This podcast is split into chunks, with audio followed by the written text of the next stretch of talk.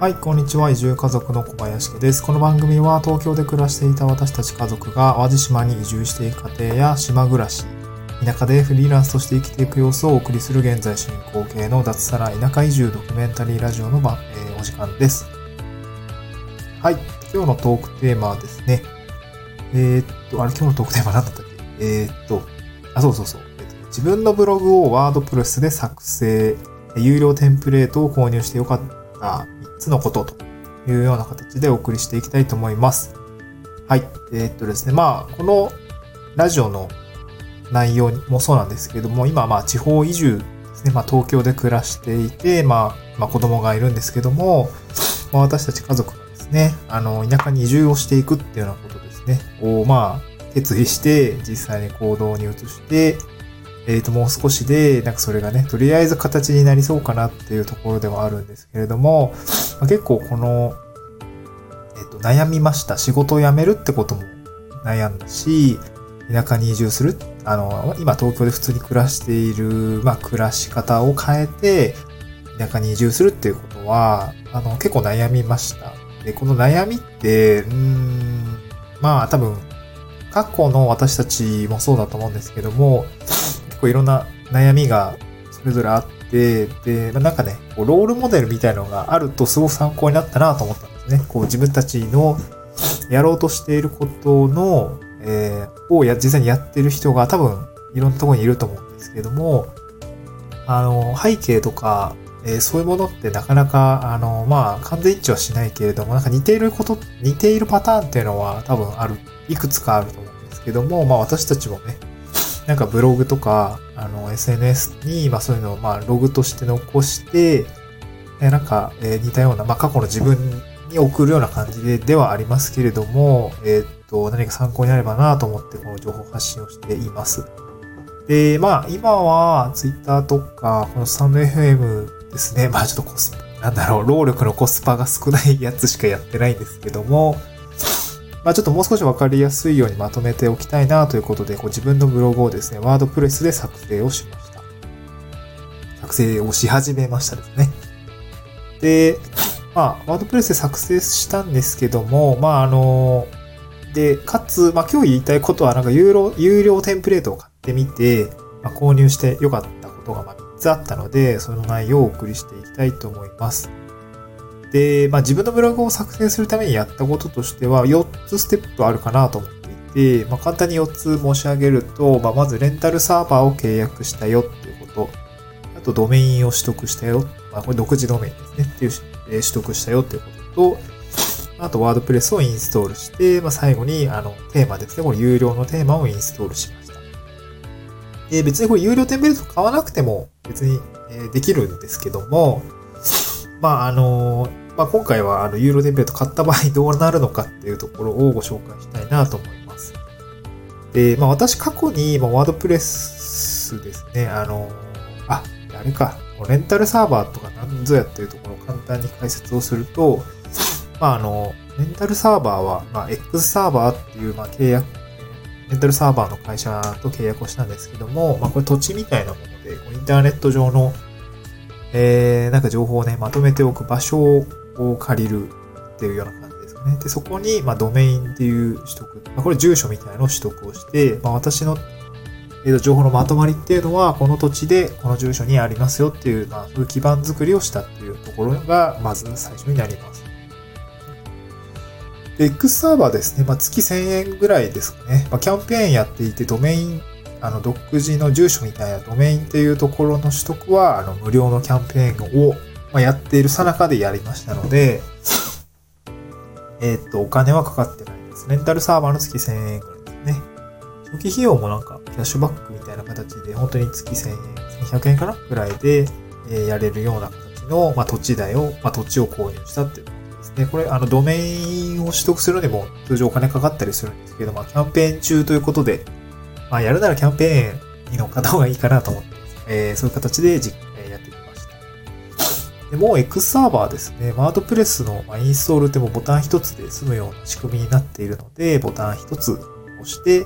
えインストールを完了させました。まあ、ソフトウェアというか、なんというか、ファイルですね。ファイルを、まあ、あのサーバーにこう、どんどん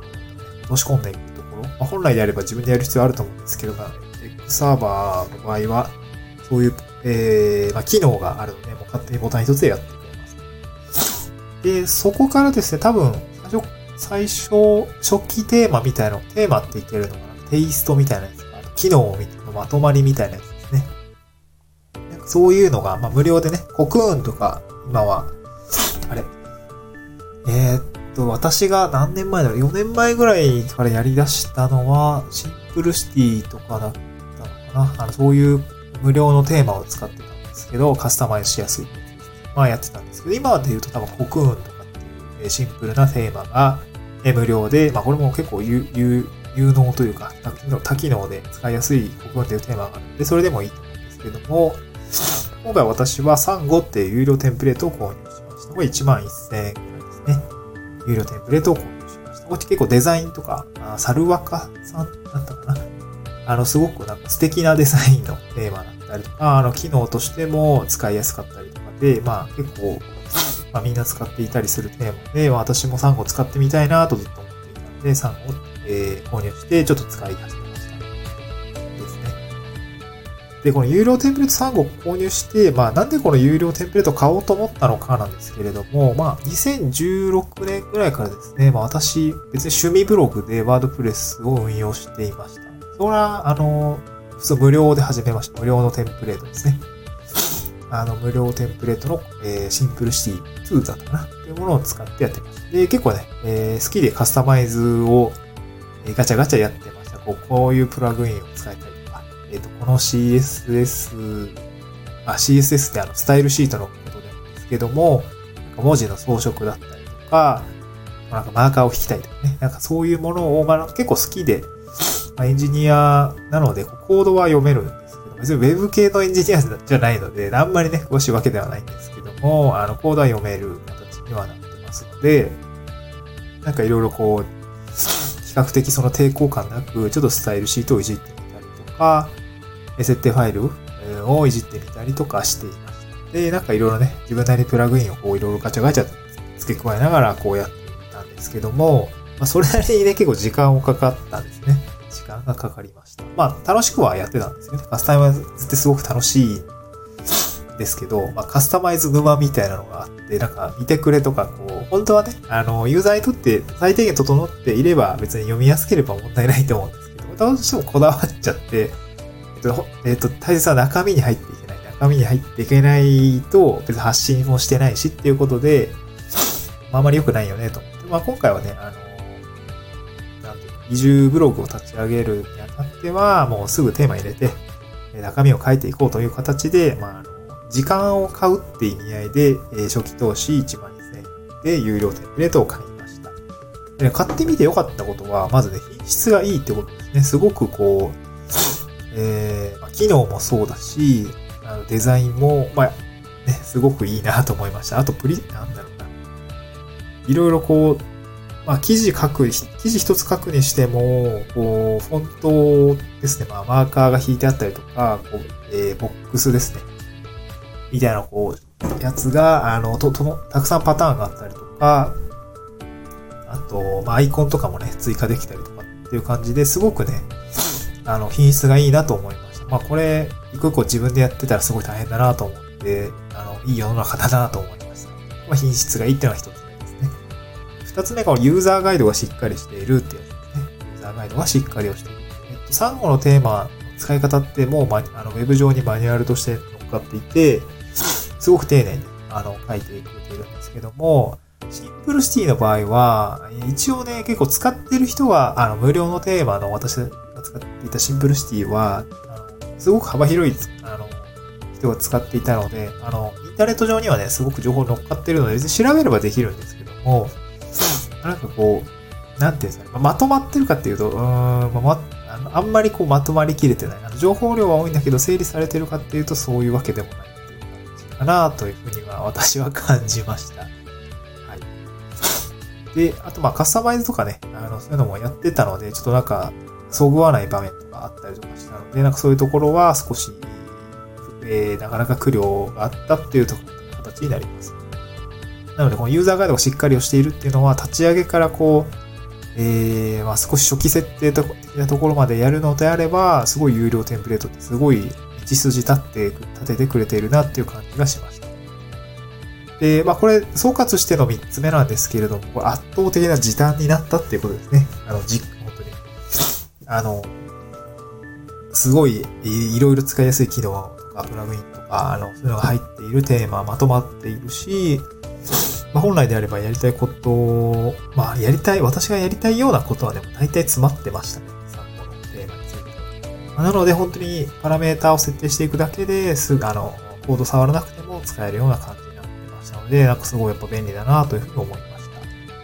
た。なので、この、まあ、初期投資1万1000円ですね。なかなかね、こう、情報、形のないものにお金を投じ投じるって、ちょっと抵抗、まあ私もまだまだあるんですけど、なんか物がね、届くわけではなくて、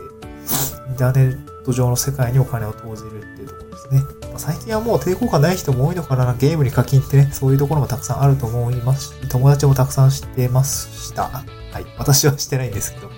はい。あの、フォートナイトっていうゲームあるんですけどね、あの友達とかはすごくね、コスチュームとかしてるんですけど、なんか私は、あ踏み切れないというか、まあなんかそこにはちょっと若干のメンタルブロックみたいなのがあって、まあただ今回はまあ必要だと思って有料テンプレートを購入してみたんですけども、すごくね、こう時短になって、なんかこう1万1000っていう、何か物を購入したというよりも、なんか時間を購入した感覚になったので、えーっと、まあこれからワードプレスを、えー実際にこう運用される方、運用し始める方がいるのであれば、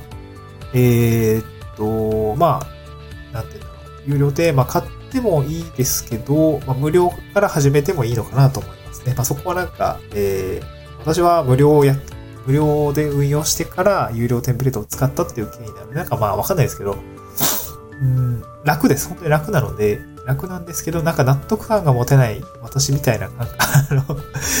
そうは言ってもどうなんだろうみたいな感じなのであれば、まずは無料から始めて、有料のもののテンプレートを試してみるっていう方が納得感はあるかなと思うので、そこはなんか自身の気持ちに沿ってやってみたらいいかなと思います。えっと、今日は自分のブログですね、ワードプレスで作成をして、有料テンプレートを購入してよかった、えー、こと参戦という形でお送りをさせていただきました。